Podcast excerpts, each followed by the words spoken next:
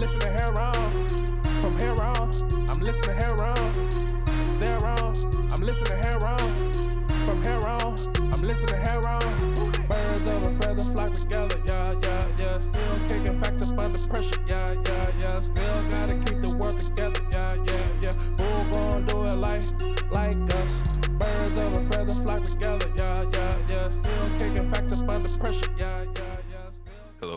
hello, and thank you for joining us on Heron's Home Podcast. I'm your host, Corey Robertson, alongside my sound man extraordinaire, Rico G. What's going on, everybody? How y'all doing? And we've returned for episode 276. Welcome back, everybody. What's going on? Yes, sir, yes, sir. So, what you been getting into this weekend? Uh, I was able to catch um, a movie I wanted to see for ages. Fucking uh, Flashpoint with Donnie Yen. It's this Oh, old okay. Hong Kong action movie. I was movie. about to say, that's old. Yeah, yeah, from 2007. That shit was actually pretty dope. Like, Yeah. I'd been hearing about it because the the, the the the fight and the stunts were good, and it's one of the first like Hong Kong movies that really heavily incorporated like MMA fighting into it instead of like traditional Hong Kong arts. fighting. Yeah, Yeah. Yeah, So- you know, that was one of the first movies that I was I was able to like when I was introduced to the idea of Hong Kong action as opposed to just like an action movie from Western coun- Yeah. uh, countries. And yeah, it's very emblematic. It's real. I enjoyed it a lot. Yeah, that shit was dope. Shit was dope, son. It was, yo, uh, uh, this one part in the movie that, that I thought was the craziest that stood out to me was when, um, at the end of the chase scene, the dude took the little girl and held her upside down Yeah. and was like, yo, if you don't throw away your gun, I'm gonna smash your head open. And after he threw away the gun, this nigga literally chucked the little girl like 30 feet. I was like, no. Bruh. I was like, there's no way he's gonna do that. But hey, hey man, like even Bro, little evil- girls can be stuntmen in Hong Kong, bro. the evil Fuck it. guys in those movies are evil. Bro, man. what? They don't play. I was like, "There's no." Was, all right. As soon as, as soon as he throws away the gun, he's just gonna ditch the girl and run. Nope, my man hurled her like thirty feet. Like now you got to go save her. Right? I was like, "Man, that shit was crazy." He had to cover his escape somehow. Right? That's, that's, that the trick works every time, man. The throw, throw the damsel off the roof trick. Yep, it does though. It really does. It's very effective against a, a lot of a lot of people. But that shit was fun, man. I, li- I liked uh, like Donnie Yen's like, nah, nah, nah, fuck that. I, it ain't my job to worry about whether or not I caught the right person. Nah, that was never the goal, bro. I just, I just catch, catch this them, person. that's it. I catch this person. That's it. me? I'm gonna beat their ass and I'm gonna throw them in jail. What you do with that them after that? That's that's Very police and them. mentality. Feel me? That shit, that shit was gangster, man. Yeah, it's a and it's just a really good action movie. There's not really it's, is. it's not a huge amount of depth to the movie. I'm not gonna you know what I mean? Like it's just a good representation of his genre in my opinion. Hell yeah! Like, I, I'd give it a solid seven, but I haven't seen it in a long time. like the, the the last fight was lasted for so fucking long, man. Yeah. It, it was that that last combat between Do- Donnie Yen and uh, uh what is it, Collin Chou, who played Tony. Mhm. Like th- that fight lasted for like I don't know, probably like at least it feels like it was at least like ten minutes. Ye- yeah? It was like super dynamic. They were fighting downstairs. They were they went upstairs. They fucking body slammed each other back down onto the Back- first floor. Me? Then they did the switch up and started fighting all over again, bro. That shit was uh, that shit was good. I fucks with it, and it's nice that you actually get to see the action. I mean, there, there's quick cuts, but it's not over. over 2007 was uh, overdone. was before the uh the uh the, the era of like the Yeah. like look it's It- it sometimes was feel like Jason Bourne scenes started cut that. in milliseconds. Yeah, Jason Bourne was the one that started doing that. Bourne was the one that was doing the shaky cam and the quick cuts. And once that, once they popularized that, it was like every action movie around that era pretty much emulated that style for a while. Yeah, you know, I could deal with shaky cam. Quick cuts is too much, man. Yeah, it's, it's the definitely. back and forth. Yeah, dude, it's, it's jarring. I remember seeing uh this one. It may have been Corridor Crew that I was watching, but they were showing the difference between um two different action movies. Mm. Uh, it, it was showing a, a it was actually a little featurette on um everything everywhere all at once, Mm. and they were showing like how they did the Hong Kong style of action, where it's like wide Yeah. and you get to see all the all all you get to see the the the actors doing the action, and they did another juxtaposed it with another movie starring Zoe Saldana and it was like all right this is like a three this is it, it was about 5 seconds and there was like 13 cuts in those 5 seconds Mhm. of like each action they're constantly flipping the camera around and shit I think it's because the Hong Kong cinema, a lot of times you get the the action star will perform the the stunts, so you're capable of making those shots. Yeah. Whereas in Western cinema, you get stunt doubles a lot, and so you kind of want to obscure. You know what I mean? Because it's difficult to get um, body accurate stunt doubles. hmm And so yeah, I can imagine it was a it was very much a byproduct of how the cinematography was developed. Yeah, industry in, as in. Hong Kong, like stunt actors regularly get hurt doing stunts in Hong Mhm. Kong. A lot of time, like you take the hit knowing, like, okay, you're probably gonna get knocked out for this hit, but it's gonna look fucking dope on camera. And it, yeah, it's a way different culture. Like people are allowed to take responsibility for their life, whereas in in American cinema, it's like all insurance based. Like, yeah, nah, B, you're not fucking with that Pretty insurance. much. Nah, chill. You know what I mean? too much. Like, uh, isn't The it Tom safety Cruise who has standards to are fight to much do his different. his um his stunts? You know? No, no, it's not that he had to fight to do it. It's that when he was doing Mission Impossible two, three, one of those Mission Impossibles, he wanted to do a stunt, and they said that um, you know, he he couldn't do it, and he didn't do it. So after that, he bought the production company and got the rights to to film Yeah. Th- that So he, himself. he didn't could fight, but he no. had to make moves towards d- being Yeah. able to do his own stunts on a regular basis. Mhm. In order to be Um, able to do that dangerous shit, yeah, absolutely, you need to own. It i wonder how. Jack. Well, Jackie Chan didn't he he owned most of the production that he did, right? Uh, yeah, then but he you sold know, it to a Jackie. Chan also came from the Hong Kong school Mhm. of, of, of stunt doubles where you get hurt. Yeah. you feel me? But to be able to produce as much as he did in the West, yeah, he had to. He must have been able to to do most of the production and sell to the studio because the studio ain't fucking with that. Nah, b, that's too much insurance liability. You yeah, he probably does use his own, his own team for sure. hmm Yeah, because he did. Man, I saw like uh, what he was doing. Uh, some of his regiment for the Foreigner when he um shot that movie, and man, dude, at his age, I'm impressed. Yeah, Solidly impressed. Like, but that's just good, good, healthy living. yeah. I don't know if it's, good living, but it's healthy living. It's conditioning for sure. yeah. Like like when I was in the army, drill sergeants love to say that shit. I'm 40 some years old. You gonna let me outrun you, bitch? You've been, you've been doing this shit for like fucking literally 20 years, nigga. If you're not good at it, then what the fuck else have you been doing? then you wouldn't be a drill sergeant, nigga. Yeah, Get out of my it's, face. pretty much conditioning, yo. When you've been doing something for that long, you know what I'm saying? Also, uh, uh, uh, medical science improves. So Yes. Because yo, he be getting hurt. yeah, dog. Yo, we can keep you going a lot longer these days Yeah, than, and I can imagine that back in the um, day. painkillers Yeah, do a ton. Mhm. Do a ton. you feel me? Absolutely. But yeah, that's what's up, man. Good old, good old Hong Kong flicks, man. Yeah, that shit was super fun. That's dope. Did you catch anything else? Nah, I didn't. I didn't watch anything else this weekend. Okay, I I've been um I've been catching a little bit actually because uh I was busy for the past like week and a half, so caught up on a lot of viewing. Um, I finished out alright. season two of uh Flatbush Misdemeanors, which I really enjoy that show a lot. It's very New York though.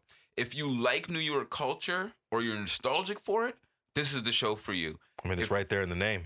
It's right there in the name. And let me tell you, it delivers on that aesthetic. You know what I mean? But if you find that culture obnoxious or not palatable, don't do it. Don't do it to yourself because this shit is so New York, my G. Like, oh my goodness. It's it's it's a little bit heartening and uh it reminds me of why I got the fuck out of there.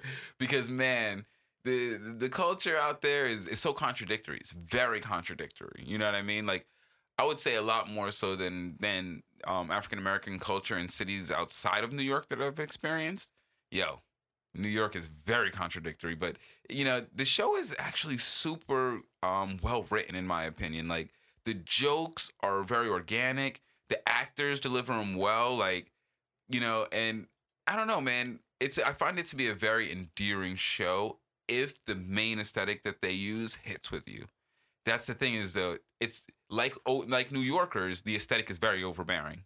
It, it is the the primary thing that that'll hit you in the face. The way that people talk, the how they interact with each other, the type of comedy that they use is way different. And I guess I've become a little bit more sensitive to it because I've been ensconced in LA culture. You know what I mean? Very different, very different. You know, and so yeah, and it's hilarious when you think about how much of LA culture is influenced by New York transplants. But- That's the thing is, is there's only two kinds of New Yorkers: New Yorkers who will never leave New York, and New Yorkers who will never move back to New York. You know what I mean? And so the New Yorkers you encounter outside of uh, uh, of the state are very different than the ones who are die hard. You know what I mean? And then you got the New Yorkers who won't leave the city, and then, they're another breed. You know what I mean? But yeah, it's it's interesting. Um, but yeah, that uh, Flatbush Misdemeanors has, has been my uh, guilty pleasure pleasure in that regard. But But um, I also uh, caught Primal season two, Nice. bro.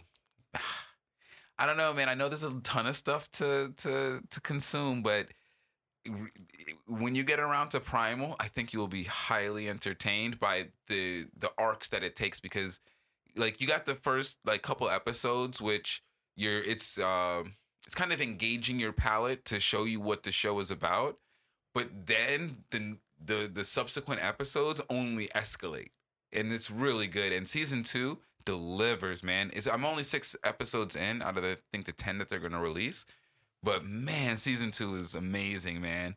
And let me tell you, uh Fang and Spear are probably my favorite friend duo in TV cinema, hands down. The amount of of character growth between the two, um, with no words spoken between them, and the way that he that that that Tartakovsky gets gets you to believe that this dinosaur and this man are friends. It's it's crazy, bro. It's really really great, and I I enjoy it so much. What it does too is that the way that it's written and exposited is one thing that I, of course you know I love to do is I love to guess the storyline as it's being you know explained uh, displayed to me, and it leaves you all the room to do that, and still manages to to come to interesting and creative conclusions that you'll still be like wow wow, and then the of course there's the very brutal exposition that punctuates all of these like heartfelt friend moments and you see all of this these this, these bonding moments between this man and this dinosaur only to be uh, uh, faced with the brutality of their environment time and time again, relentlessly. And those scenes tend to run longer than the bonding scenes. So you might get a couple of different bonding scenes dotted throughout an episode. But when you get to the brutal scenes, they're long, drawn out scenes that make you viscerally feel the panic that they end up going through. And yo, th- I mean, these guys, th- these two beings go through such amazing physical like damage. Man, I'm like, man, I can only like it's it's a great watch. It's a great watch, and it it, it allows you to sus- suspend the disbelief because you are watching a cartoon, of course, but at the same time, um, engage the characters very viscerally. It's it's good, man. Enjoy it a lot.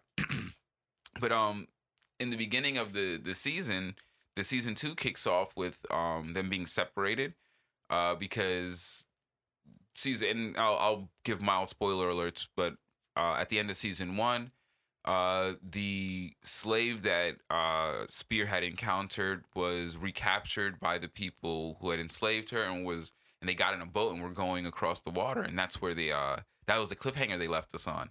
And so you see Spear call out and then he starts freaking out and so he builds a raft and just goes on the water and he gets Fang to come with him and they're just sitting on the open water like and it it goes just as bad as you might think, you know what I mean? They start struggling for food and then the sun and then you know the sun on the ocean is blazing, you know what I mean? No shade. And so yeah, and and so they they happen upon a sea turtle and uh Spear managed to wrestle it close to the boat and Fang was like, That's all I needed, nigga.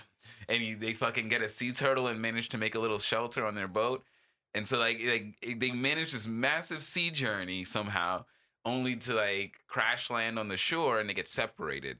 And Fang meets this other dinosaur that is actually mildly intelligent and starts picking up on some of her mannerisms and they bond and they go and then Spear gets picked up by this Nordic tribe that welcome them welcome him in.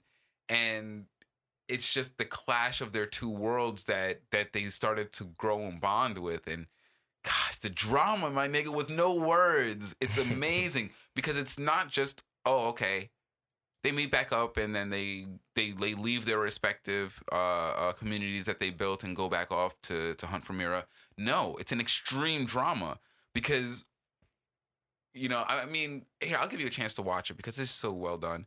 Um, but yeah, there's a, that whole thing. He does one episode um, where he kind of flips the script on his typical um, uh, episode format and it flashes forward to 1890 and it's Charles Darwin talking to um, other uh, English philosophers about his ideas about um, the connections of man to his primordial self and that a man in a in in in any given situation can call upon that primal instinct that existed in man back then.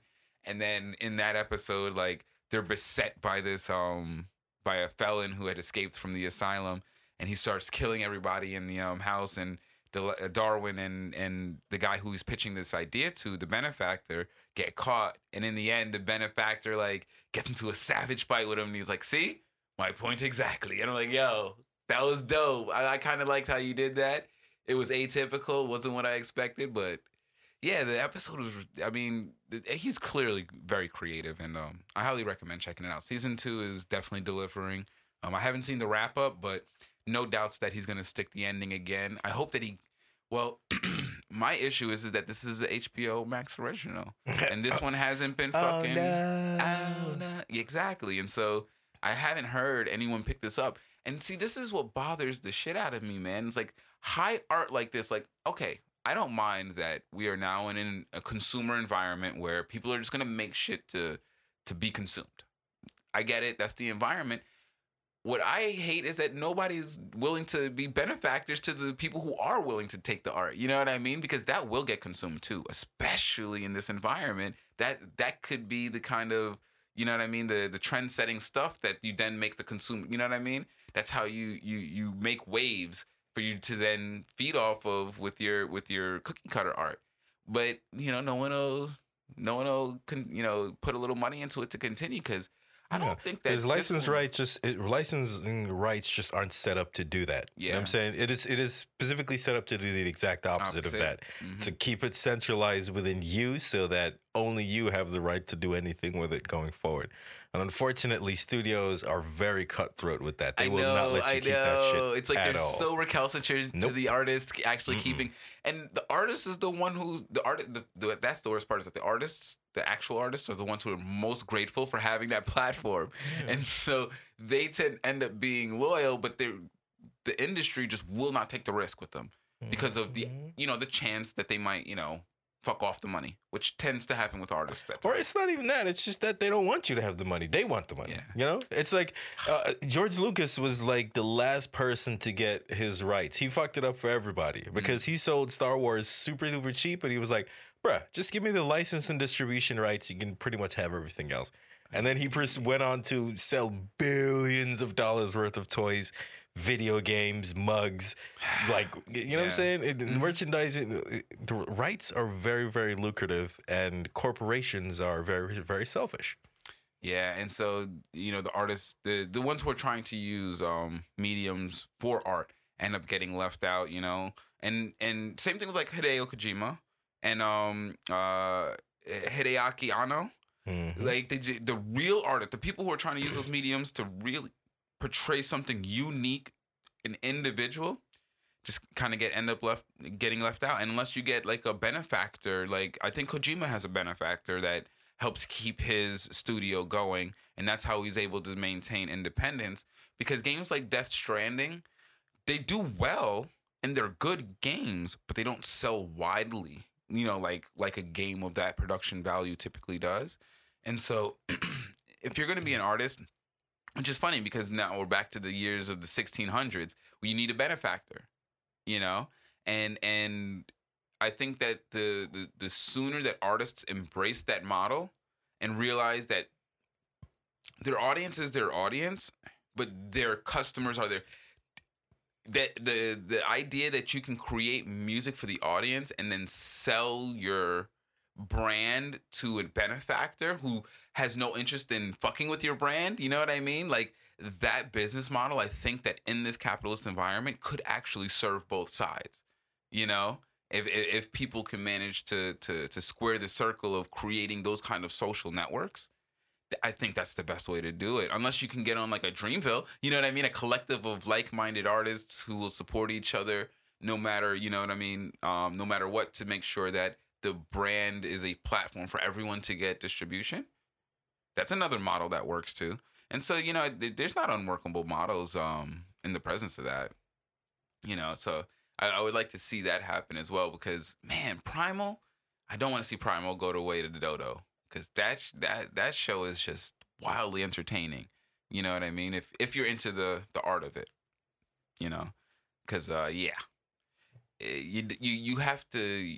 There, there's moments you have to to think about what's going on in the interactions because there's, uh, as I said before, no verbal interaction. It's all show though. All Mhm. show no tell. Oh yeah. And so yeah, man, definitely. Um, I look forward to if you ever catch up on um on that. You said you saw a few episodes in the beginning. Yeah, I've seen a few episodes of uh, season one. Yeah. Um, it definitely picks up. But uh, I also caught. Um, did you watch Sandman on Netflix? Says Sandman. Yeah, yeah. We, we discussed. Did you see the eleventh episode or the the hour long two part kind of thing that they put out? Mm-mm. So eh, they put out a hour long. Um, eh, they called it episode eleven. It was two 30 minute stories told. It was one um uh, uh Dream of a Thousand Cats, and then the other one was called Calliope. They were really good, man.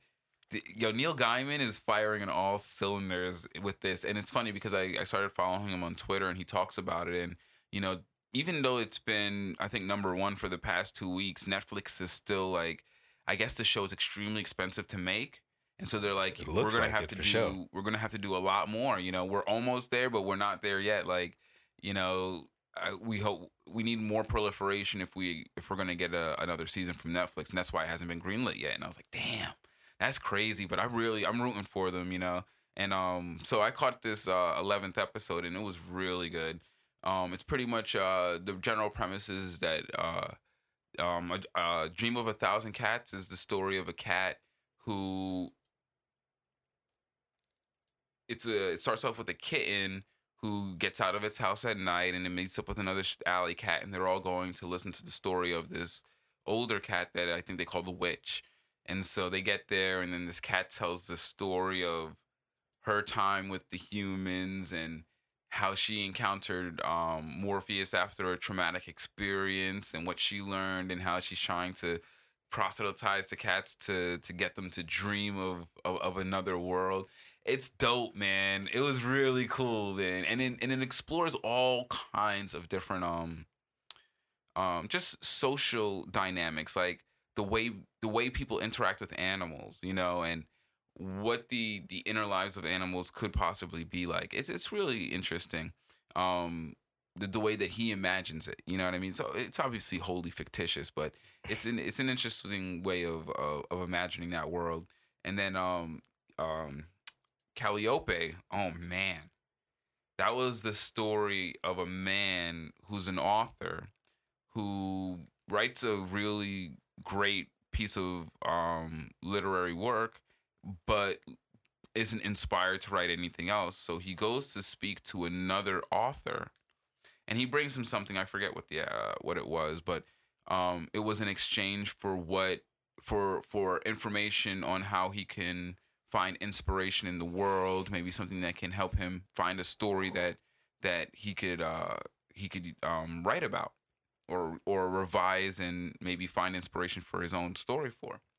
And so uh, what he finds out is that this man had uh, trapped a muse, and he had been pretty much uh, ab- abusing her to get her blessings, um, because he found uh, somehow he stumbled upon a way to to um, enslave her by reading the the laws written on her scroll, and so she couldn't help it. You know, she was forced to into his servitude, and so he passed that that mastership on to him and it was about the story was pretty much about his relationship and how he used that power um for fame and the options that he had to do things differently and it was interesting man because I, he did such a great job because this man was so starved for inspiration that he was literally living a story he could have told to great effect and was so uninspired that he couldn't stop to say, "Oh, I could have just freed her and told the story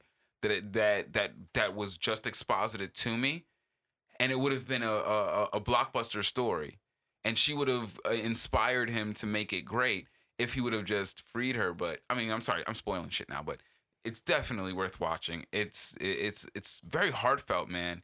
Gosh, man. I don't I don't it, it's amazing how they manage to evoke such crazy emotions with these um with these stories. Um and man, you know, not for nothing, for for a pasty white dude, I fuck with Sandman, man. Morpheus is a is, is a is upstanding uh, endless. I'll give it to him. Definitely dope.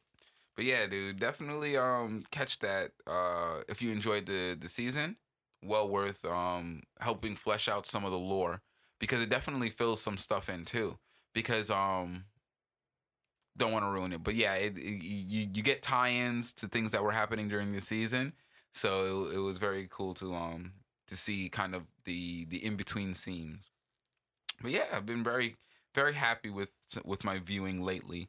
Um, I'm looking forward. I'm I'm patiently waiting for either a a quality digital release of Nope or for happenstance to to come by where me and Carolina can go watch it in theaters. But I'm anxious to see Nope. I'm looking forward to that. But um, I haven't seen that yet. And of course, every week we talk about finally the digital release of uh, Love and Thunder because that is gonna be uh, that I understand as I understand it that has some pretty critical MCU lore um story points that I'm looking forward to to getting filled in. So yeah, that's all I see uh, coming out um that I'm looking forward to. But yeah, uh, is there anything else that, that's on the radar? I haven't seen anything new recently. Yeah. The only thing I'm really looking forward to is that uh the remake of Ogre Battle that's coming out. Yeah, game wise, that's gonna be dope. I'm definitely looking forward to that, and I'm interested to see um how they they localize it because I don't know if you remember how bad the original localization for the original Ogre Battle was, but it was it was not great. It was it was probably par for the course of the time, but that wasn't great. And so I'm looking forward um to see what the the update to the dialogue is because I know that when they released uh, War of the Lions, the dialogue was so much better. The dialogue of War of the Lions was way better than the original um, Final Fantasy Tactics. So, looking forward to, to checking that out for sure. But yeah, let's go ahead and just jump up into some of these here topics. It's been an interesting week of um of entertainment news, and by interesting, I mean definitely not didn't have any of this on the uh 2022 bingo card, and that's for sure. So you hear um Minister Marion Hall is jumping back into the uh dance hall scene, but not in the slackness way. No, not for nothing, yo. I'm not mad at her. I'm not mad at her. Did you hear any of the, the music she's put out? No, I haven't. It's not the worst music in the world. Cause you know, she's a performer, you know, she's always known how to make music. And so she just she's singing a, a gospel with a dance hall aesthetic. And I'm not mad at that people get and you know and you know in Jamaica they get mad because there was did you see the story about the um the pastor that that that remixed the Bounty Killer song to, into a gospel song? Nah, that's yo, the island was vexed with him, yo. Sacrilege the man depan. Yo, It's hilarious. needless to say, I don't know. I'm here for it. Like my thing is, is like there's nothing wrong with the dancehall aesthetic. You know what I mean? It's just all the gunting and the badness that my chop out. You can't really listen. There's a limit to how much you could talk about that, and there's a limit to how much you can say it's just a metaphor for music. You know what I mean? Especially when when the police then come and they they they catch you with guns. You know what I mean? Like there's a limit to how much that that, that we could claim. You know, it's just music or blah blah. So there's nothing wrong with keeping the good the good uh the good vibe beats and and you know what I mean? The music video is not bad. It's not like on a, a gospel aesthetic. It's definitely she on a motorcycle riding on the bike you know what I mean? Like she's not she's not on a, a a super like higher than now um feel in the videos. So hey you know she just wants to sing about our God. I know nothing wrong with that. I mean, that, that's literally the whole purpose of music. Yeah, you know, so I'm not I'm not mad at it. You know, I think that a lot of people are more critical of maybe the transitioning back into music after being in the ministry. But I don't know, man. I I, I we can't expect to do the same things over and over and expect different results. And so she's trying to to remix something, do something a little bit different. And so I'm down to as long as the music is interesting and good. Like if you can dance to the music, Pretty that's all that matters. It's the only thing I care about. Does it sound good to me? Yeah. Yes or no? That's it.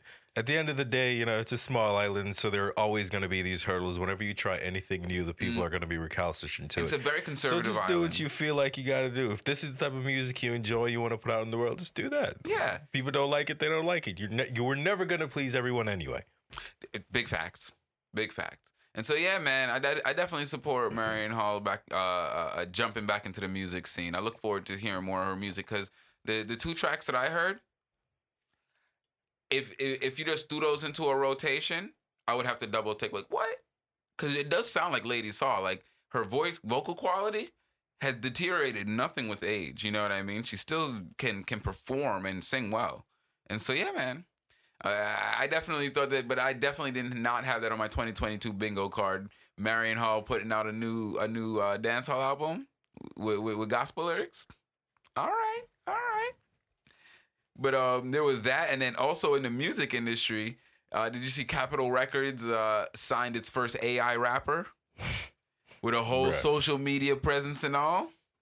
Bro, this it's obviously purely it, it's on some metaverse shit. Like we're just gonna do it, and if people bite, then that's their fault. Pretty type much. of shit, you know. And I personally can ignore that for the most part, and it would have no effect. But unfortunately, so many people have bought into playing the algorithm that game that that is the standard, and I'm pretty sure that uh, an AI rapper can game the algorithm better than anybody else. And if gaming the algorithm isn't about getting like return listens, but just getting the most ears and spins on a given data file, it's gonna validate itself, and that's the part that that that sucks is that we exist in an environment where it's like, oh well, you know, nobody will listen to it, and it's like, it's not about nobody listening to it consistently. It's about being, you know, it'll be able to perpetuate itself. People listening, getting enough people to listen to it once, because that's the way that the metrics work. You know what I mean? And I don't want to. I just don't want to see that in the environment, only because it's an environment where a lot of you know it influences a lot of children, and and and I don't think that that's going to be healthy uh, a healthy environment for children who want to make music and to be consuming AI generated music and thinking that that's the way that that that they should be expressing themselves. I don't know if the express because music I think fundamentally is always expressing something of the artist, whether it's fictional or not. And so we should be mindful about that because children don't consume music the same way that we do. You know, they internalize things a lot more passively. And so yeah, I just personally don't like to see that shit. And it's the kind of thing that it'll perpetuate itself without a whole bunch of adults listening to it. And all it does is it validates itself in a way it permeates the environment and becomes available to children. And that's ugh. that that that's I don't, I don't think uh, a healthy thing. Um, that's for sure because it's bad enough some of the shit that that that real life humans decide to say on the track. I I, I am I am terrified of what an AI rapper is going to come with. We've seen what the what the uh what the chatbots come up with. Them niggas immediately become racist. So and and it's of course if you uh from what I from the reporting uh in the article I read, he says nigga and it, it- his his vernacular is definitely one that uh would be questionable if you knew who uh, were the people programming this thing. And so yeah, dude, I was like, oh man, an AI rapper. They'll never stop lowering the bar. They'll ne- they won't stop until we tell them to. They'll just keep doing random shit I mean, like this. really, you just got to prepare yourself, bro. We- We're literally just stepping foot into the AI dimension, and you're already tired of it, bro. Like, no, no, it's we're not just that I'm tired of into it. Well, you're already worried about uh, the the negative negative aspects of what is to come. Well, it's because these are these are being uh, deployed in the aspects of the algorithm based social media environment that we already know what the effects are. Yeah, right. y- yeah, I, hear you and I understand yeah. you, but I'm just saying, like, prepare for it because this is literally yeah. like the dawn of AI technology. So, you know what I'm saying? It, it, there's, it's not, it's going to be a very long time Mhm. before we're going to see less of stuff like that. They're going to try to AI everything. Yeah, and I think that and and, I, and there's a huge disparity between what the public understands of AI and what this is. Nobody in the AI field believes that this is actually an intelligent program. This is an extremely dynamic program that is based around human language. Yeah, I it's mean, not AI though. it doesn't need to be but- intelligent if it Mhm. accomplishes the purpose that you created it Oh for. no, no, I understand that, but calling it AI, people are going to interact with it like AI, and so it's going to create a very interesting, I think, social dynamic. I'm not saying whether it's going to be good or bad. I just don't. I just don't know how prepared the general public is for it because Oh, they're just not. Immediately they're not prepared for it. They're gonna be way behind the times, like they are with most technology that comes out. You know what I mean? There's still people. There's still people uh, uh, right now that are still aren't up to date with. There's still people right now who run your computer without ad block. So you know what I'm saying? Yeah, and so can you imagine if your ad block was smart and was like calling out to you and talking to you, or not your ad block, but the adverts that were that that were uh, being uh, blocked by ad block. If you took down your ad block and those ads were just like, "Hey, hey, Rico, oh man, it's good to see you, bro. Hey, man, um, I've been meaning to talk to you. Like, what the, f- I, man." The environment is getting more and more intrusive, Yep. and that's what's coming on. And their Like, ability I, I don't even open articles on my phone because most Oh, yeah. people don't know how to design phone websites. You open an article to look at. Uh, you open uh, a, a, a link to look at an article, and it's instantly some giant shit that pops up in front of your screen, blocking Mm. the entire article. Directing you to do something, some form of call of action that you were not at all interested in, because you didn't come here for any of that shit. I didn't uh, leave, leave my cookie shit alone. Don't ask me no questions. I'm not about to sign up. None of that. Just give me the fucking article. If you're not gonna give me the article, you know, Mm. I'm just gonna peace out anyway. You know what I mean? I'm not gonna do any of those other things that you asked me to do because I didn't come here to do any of that. But yeah, you know, that's just media intelligence just is the name of the game with uh, advertising. It's it's really about the numbers game for them. You know what I mean? They don't really care how much it annoys you. yeah, and and th- their their metrics have always lacked a, sus- a substantive regard for what kind of engagement they're getting. Hundred percent. You know, they don't care what kind of engagement it is. All engagement's good engagement, Mm-hmm. which I disagree with. but um, yeah, dude, I th- this whole AI rapper thing, and it's it's it's extremely dismissive of the artist in that genre. You know, you don't see them doing this to country, which is almost as popular as, as hip hop. Well, you don't. You think they're gonna do that? Uh, if I'd this is successful in whatever it is that they're trying to do, there is I don't see any reason why they wouldn't roll it out to other available platforms as well. Okay, because I don't think it, I don't think I think that the way that they roll it out, it doesn't have a huge chance of failure because they're marketing to children, and Be that children as don't. may, You know what I mean? so think it's going if to succeed. successful here, Yeah, that's what I'm saying. absolutely see it elsewhere. Okay, so I, I think that that's a pretty high chance. Then then we'll see it come to other genres. So I I'm interested to see it, uh, uh, if that prognostication comes true because you know they've set up a game to to win that they that they already know they're gonna win. The validation's gonna happen. It's so easy for them to generate clicks. They've mastered that. And if the validation that they need is just that vapid engagement, it's gonna happen. It's gonna happen. And so yeah, dude, I don't know. I I, I just make sure as a parent that I teach my child to be mindful of the media they consume because it all will influence them in some type of way if they don't pay attention to it.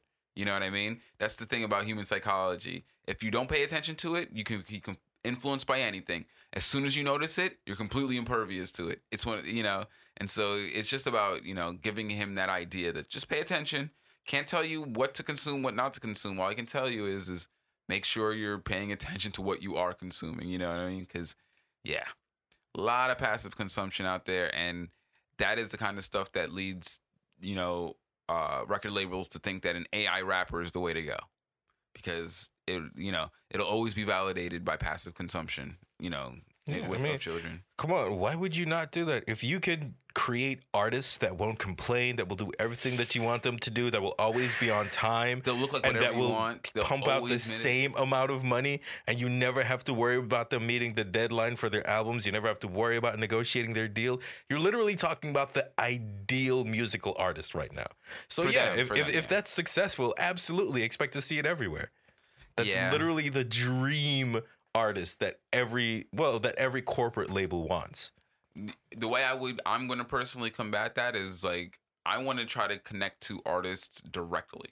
You know what I mean? Like I love that like Kendrick Lamar, you know, he uses Interscope for distribution, but his distribution deal is heavily in his favor. You know what I mean? Like you want to try your best to patronize your art the artist directly as much as humanly possible. If your artist, you know, sells merch through Cash App, do that. Don't buy it through whatever uh, distribution method comes from like the labels because we we got to do whatever we can to empower the artists.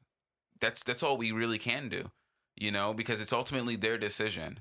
And uh, if they feel if if they feel if the um, record label feels like they don't need the artist and that we're just gonna patronize, you know, the label directly and whatever that they're putting out, they're gonna they're gonna take advantage of it and they're gonna leverage that that uh that that power that they have, that buying power.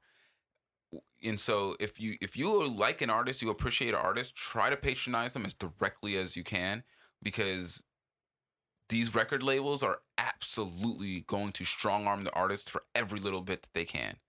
You know, and this is and having an AI labor force is just another way to do that. It's just another way to do that. If they can service 30% of their market with that AI bot, they sure as hell will.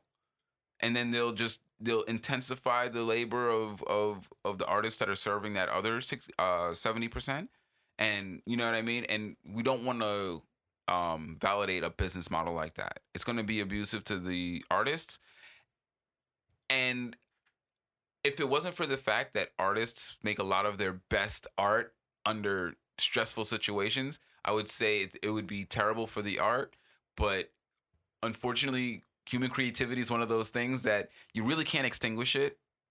You can only like put pressure on it and it'll start making more and more and more and more art. You know what I mean? And so, you know, we'll never lose that. But I don't want to lose the artist's ability to support themselves while creating their art.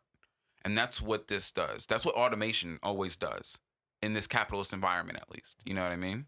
And that's what an AI rapper technically is going to be doing, is just a- automating the job of artists. And we never want, I personally never want to move towards that without empowering the artists to, to continue to do what they're doing, the human artists, that is you know. But yeah, that was uh the the interesting entertainment news of the week, and now it just gets kind of weird, you know, because we have uh a thousand schools in America pilot bathroom monitoring programs. It's not creepy at all. No, not in the least. Like we gotta know how long you're shitting, and we we definitely need to know how long you're peeing because that's vital information for the running of a school and the social cohesion, right? Right? That's don't we all want to have our bathroom breaks monitored? It's it's it's How utterly many schools are in the South? That's the question. I don't know. You think it's the South? I thought it would be the ultra liberals who are like looking for tech solutions for The South everything. have always been obsessed with bathrooms, bro. That's That's that's, true. That's their whole That's bag. true. The South they've has been more fucking preoccupied with bathroom watching for fucking years. That's been their shtick. Yeah, yeah, probably in the South. Gosh, and and and that's the degenerate state of the uh, of American society is that I honestly didn't know which side was dumb enough to put something like this, and it's so crazy that it, it, so in American culture the idea of privacy, public or or or private in your personal life, personal privacy or public privacy, that doesn't exist on any level anymore, right? None of that exists. Like you have no personal privacy because all of the devices that we most intimately interface with to use to connect to the world monitored. In the public, monitored. In the bathroom, You so you know what I mean? Like so this society is working its place itself to a, a place where the generation born in 2024 will know n- not at all what privacy is. They'll never know what privacy is. It's not a thing at all. Is that a crazy assumption? Because I know that it, I- I've been projecting a lot into the future. I mean, it's but- possible, but it it, it it takes a lot of consecutive downward spirals to get there. But you know, But no, what privacy do we know right now as adults outside of what we used to know as privacy? oh, as far as like what you create for yourself, yeah, yeah, I agree Yeah. with you on that point, and definitely, like where our privacies are being taken away, and most people choose to give up that privacy. That's the important part to not forget. Mhm. You know what I'm saying? Like. You can separate yourself from the monitoring agencies to a degree. Yeah. Yes, because you, can always, and that's something that I personally choose to do. Is like I withhold a lot of communications from social media or or myself. Not phone. even always that. You ain't got to bring your phone everywhere. exactly. You know, it's you don't it's always got to bring your phone with you everywhere all the time. Like if you if if I know if I'm going somewhere and I know I'm not going to need my phone, I, I don't bring that shit. Yeah, you know, and and that's because you acknowledge it as a monitoring device, and moreover, it's something that can get lost or stolen. It's just it's unnecessary to carry around unless you need it. You know what I mean? And so yeah, it, I don't think a lot of people have a healthy relationship to it like that. You know, and so it's only uh, and you know it's only a matter of generations before people are raised in an environment where they're just not taught that anymore. Like I don't know how much like Kendrick will always have privacy in his home because I will teach him like, yo, your room is your room. You know what I mean? Like you learn to knock on doors and people will respect your privacy in the same way type of thing. I will teach him that here, but outside of this environment, you know what I mean? Exactly what you said. What you build for yourself, you, there's no personal or, or public privacy. You know what I mean? Like your personal privacy does not extend beyond these doors. You know what I mean? Like some, there used to be an idea that within your own community, there's a certain amount of personal privacy that you can still maintain, like within your vehicle and so forth. Nah, none of that exists no more. I mean, has that ever existed for black people? Depending on where we were. oh yeah, no, never for us. Okay, okay. You I'm just talking me? about American society. You know what I mean? Because you know, I, I don't, I never take for granted that we are the minority. You know what I mean? Most of America does ex- get to experience that. We don't. You know what I mean? And so I wanted organ. You know, the fact that uh, the rest of America is is coming closer to our experience, and they're not like stopping to say, "Wait a second, wait a second. I never said I wanted to trade places with them," is wild to me. Because they, that they've lost all of that. Because you're absolutely right. I That mean, kind of privacy it should, never It should make sense people. though, you know what I mean? Because the thing is, humans have a very hard time being ever vigilant, and that's Mm-hmm. why I always say vigilance is its own reward. Because the the thing is, people's people don't they're they're not really paying attention, and they're not really holding on to the things that are are are, are that are slowly leaving us little by little. They're being devalued to, so, so much to the point that it's just disappearing from our uh, our zeitgeist essentially. Yeah, I think that what's the, the loss of the rights is so passive that humans are extremely vigilant to things they can see. Yep. They are not vigilant to things they can imagine. And that's the problem. And the worst part is is that they can be made to be vigilant to things they can imagine, but it's usually never in a healthy way. You know what I mean? No one ever makes the Yeah, it's vigilant- usually a manipulation Yeah. tactic. you know what I mean? And and so what I realized is like, man, it's just too slow of a burn for the average person to be able. And I think that that's because you know our society has done a very great job of keeping people in stress positions. That's that's a byproduct of humans in stress positions because it's not impossible for people to see this.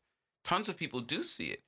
The the problem is is that it to be able to do that would require that you have long periods of unstressed, you know, thinking and our society will not provide that to you.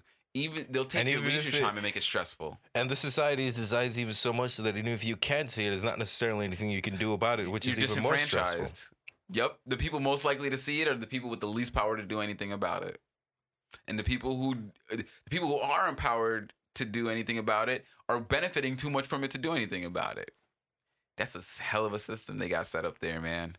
You know, it's funny because I was having a conversation with my brother, and you know, he's like, you know, you're you're willing to to to pull the nuclear option, and I'm like, it's not that I'm willing to pull the nuclear option, but you have to recognize when whatever is opposing you has has decided to take has willingly decided to take all of those other options off has decided to obfuscate every other option but the nuclear option because they're under the assumption that you won't do it.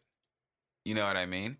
And that's the that's the part where where i'm like okay in in that situation i i will choose something you can't you can't remove all options from someone and so, if the only option you've left is the nuclear one, then am I the one who chose that, or did you choose to only leave the? You know what I mean? And I feel like that's what the society has done is that it's decided to remove all other amenable options off the table by making them feckless, and able to do anything, and saying, "What are you gonna do now?" because there is always revolution. You know what I mean? That that's you. You just can't take that off the table. All you can do is push the can, kick that can down the road. But there's also other options other than revolution that that a, a government could uh, uh, uh, encourage a citizenry to take. You know that they could uh, allow progress to happen. You know what I mean? But yeah, that's an idyllic environment if I've ever heard one. Feel me? Woulda, coulda, shoulda. Go with the choices they made, not with the choices they could have made. Facts, big facts. And so yeah, that leads us into um. So uh, do you follow LA politics? I do not. Okay, because we have the a uh, the LA mayoral race going on, and uh, man, as much as I, I like Karen Bass as a person, actually, but as a politician, I she makes me struggle so much because she is a very very entrenched neoliberal Democrat, and so she, while she isn't as bad as the Republicans, she is still way too pro cop, way way too pro incarceration, way too pro foreign money in, in in municipal politics for me to be okay with, you know, and so we have her who is heavy on the gentrification. This is what I mean by um, foreign money in polit- and municipal politics. By the way, Karen Bass very much supports the gentrification of places like South Central. You know, and while absolutely there are things that need to be done in South Central that can help the area, I don't think the answer is to sell the properties to foreign uh, investors who will become slumlords until the people leave, then tear it down and build it up at a price point that nobody in that neighborhood could afford. That's not the answer. You know what I mean? And and, and it's an extremely dismissive one. It's an extremely politically savvy one, and it's one that absolutely hurts more black people than anything. Because the fact of the matter is is that she doesn't actually push this plan in Hispanic neighborhoods. And that's the part that upsets me. She's taking one of the most historically black neighborhoods, Baldwin Hills, and attempting to further, you know, uh, push black people out of the one area in which they've been able to accumulate some community um, um, solidarity. And so, yeah, you know, you have Karen Bass on one end, and then on the other hand, you have Rick Caruso, who wants to triple. So Karen Bass wants to double down on cops. Rick Caruso wants to triple down on cops. Rick Caruso want he doesn't even want to gentrify the area. He wants to just run everybody out of the area. He wants to jack up uh, uh, the property prices um, by selling off all of the the um, commercial enterprises that uh, that are in the area to foreign investment. And so it's just like, dude, this is crazy. Like we have two people running for mayor whose plan for this city is to exacerbate in different individual problems that the city already has. And it's like, wait a second. Is no one running on a platform of actually dealing with things like homelessness? Or dealing with the, the, the massive issues of, of water usage that we have in this city because of the disproportionate allocation to certain areas. I mean, it's it's it's it's wild. It's wild. I just you know, I talk about how bad the federal government is at times with its with its politics and the um on the legislative level. But on the municipal level in LA, man, there really isn't a very clear dichotomy between these two candidates outside of the identities. You have a black woman and a white man. And honestly, you're gonna get a lot of the same from both of them, which is a crying shame because you know I keep on talking about it, but are we in this uni-party system? Like, can we really consider at least? Uh, and I'm just using this as a microcosm. I'm not extrapolating to the whole country, but like even in an election like this, is that a substantive difference? Like that's just two sides of the same coin. You know, like it's more like different flavors of ice cream curry. I and and and that's the sad part is that they've literally reduced our our our our human organization to what flavor of ice cream you like. That, Oh, that's ice just cream. about how substantive. that- It's all just fucking sugary bullshit that's not good for you. It's just that what flavor do you prefer. Some people like chocolate. Some people are vanilla. Some people are Neapolitan. You know, What's those those are weirdos. You know, don't trust the Neapolitan people. That's a and it, and and and you know it's funny because ever since I was young, my dad used to always he used to describe politics and life as a game, and it always rubbed me the wrong way. And and and very early in my early twenties, I I would retort to him and be like, "Listen, you can encounter it as a game. I refuse to encounter life and these things as a game. It's it's it's not working well enough to make those kind of allegories and." I think that we've poisoned society by by misusing language to pacify people's understanding of what's going on. We can analogize it all we want. It's not a game. People die on the back of this shit. You know what I mean? And it sucks that that uh outside of of the the constituency, I don't think that the politicians take poli- their their role in in the political system as a life or death game. I don't think that they interface with it like that. What do you mean, bro? The, the the role of modern day politicians is to enrich themselves and the people who got them into their seats. Yeah, and and and and that's the, the the weird part is like it's so blatantly obvious. They're not hiding it, like not even a little bit, dude. Because they don't need to. There are no re- regulations. pr- What they're doing is not illegal, so there's no need for them to hide it. That's one thing I've learned about America with with with uh, minimum wage. Like, yo, if I'm not legally obligated to pay you a living wage, but you can work four fucking jobs for all I care. I don't give a shit.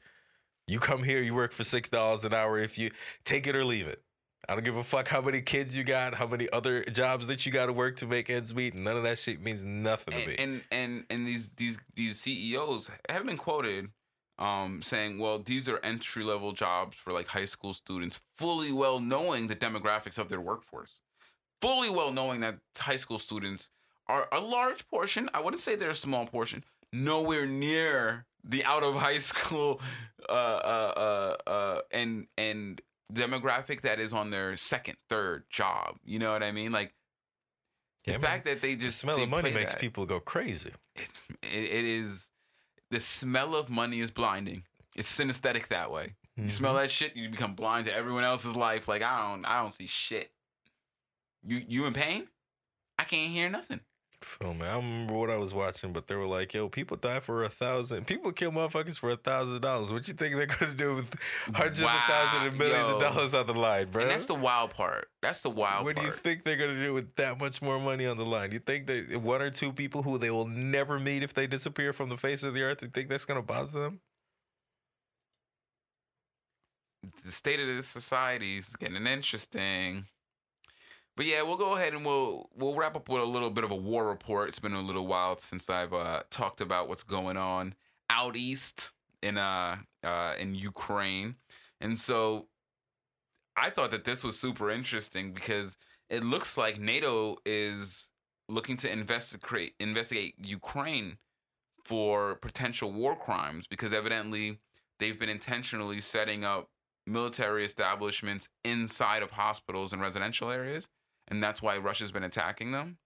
And so I don't know because Russia has a direct line with NATO, they have the ability to make that accusation a lot faster than Ukraine. And so I don't know if they're trying to get ahead of their own personal war crimes and accuse Ukraine of doing that.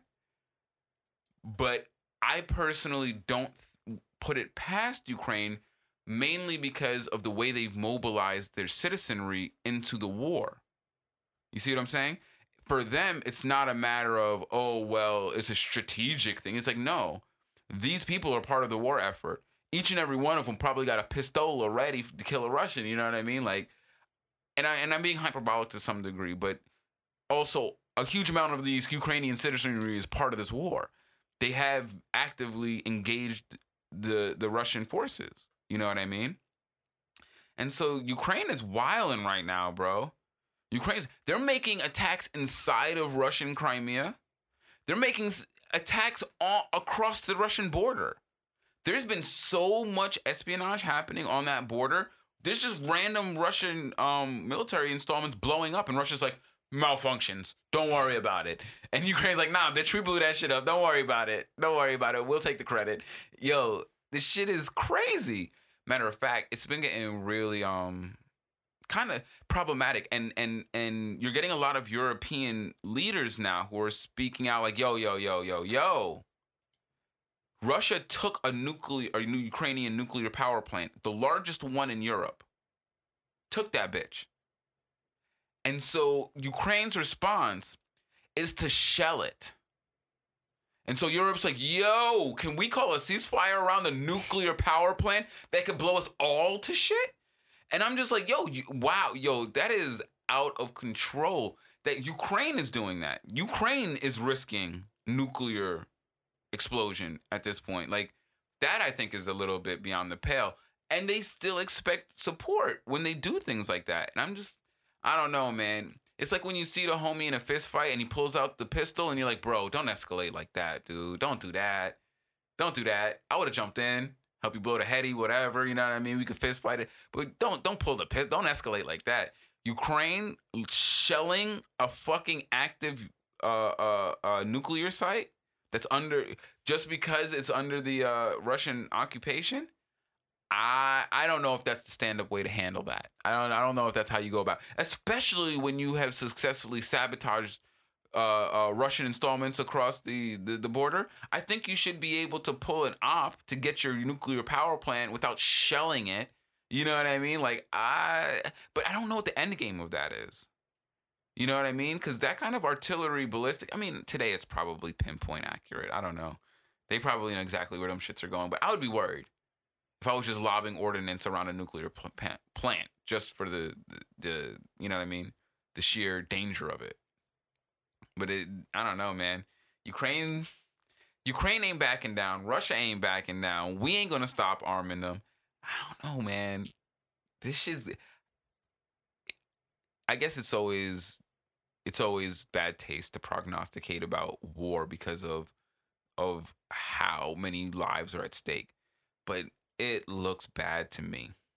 It doesn't look good because too many people are profiting. All of this is happening and there's a large amount of people making money right now. Guap. Guap Dad 9000 on that bitch. And so I think that they're going to, we're going to have a hard time seeing the end of this. I think the Ukrainian people need to come to an understanding that if they are allowing, they allow themselves to be whipped into nationalistic fervor, um, and semi rightfully so because of the state of the attack on them then they'll lose the they'll they'll lose the chance to connect to the Russian people who are the only other uh, demographic who are probably you know they're anti-war uh, this war and so they're likely to petition or try to uh, put political pressure in whatever way they can to just excise Russia from this situation. You know what I mean? I don't see very many other entities in this world when I talk about demographics that have any kind of political sway in the environment in this war that would have an interest to do so. Everyone else is making money. That's the problem. And so, you know, that's that's the reason why people call for abolition of certain industries and why in general a lot of people end up being anti-capitalists because you can't organize things this way to to benefit people to do the worst things and you can't make it impossible to organize in any other way other than the, the way in which we've identified is toxic you know what i mean like once that's stonewalling and that's not a healthy relationship no matter what it's with no matter any relationship you're in as soon as stonewalling enters the, the equation might as well chalk that one up. It's a done deal. You know, you're not. It's it's it's called an impasse for a reason. But alrighty, guys. I hope you enjoyed this show. We'll go ahead and wrap up on that. If you did, please feel free to subscribe to us on Anchor.fm or on Patreon.com. You could also find us on the social media on Twitter at Kari underscore T and at Home Heron. You could also find us on Instagram at Heron's Home Podcast. And you can find me on Instagram at Rico GVO. And always remember, guys, time's only wasted if you choose to waste it. So learn from your mistakes. It's the only thing you ever truly will learn from. Thanks again for joining us and have a great one. Peace out. Take it easy.